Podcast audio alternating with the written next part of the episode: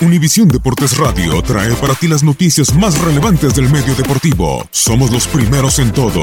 Información veraz y oportuna. Esto es La Nota del Día.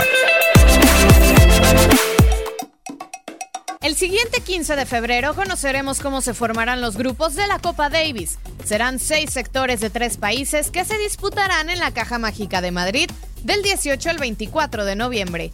Hay que esperar un poco más para saber qué figuras pueden enfrentarse, pero después de las eliminatorias del pasado fin de semana, ya nos imaginamos quiénes estarán presentes, cada uno listo para representar a su bandera.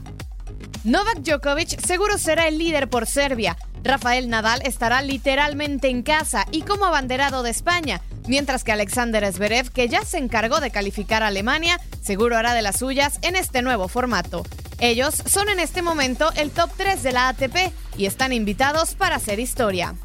Juan Martín del Potro será el rostro por Argentina y Kei Nishikori, que se perdió la eliminatoria por lesión, no se dará el mismo lujo y estará presente con el equipo de Japón.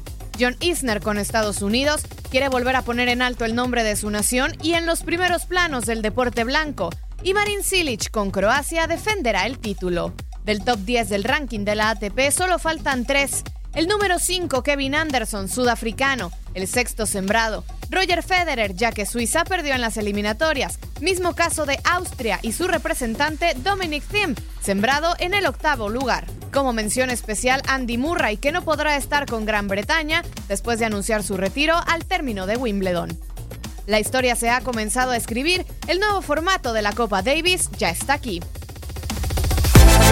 Univisión Deportes Radio presentó la nota del día. Vivimos tu pasión.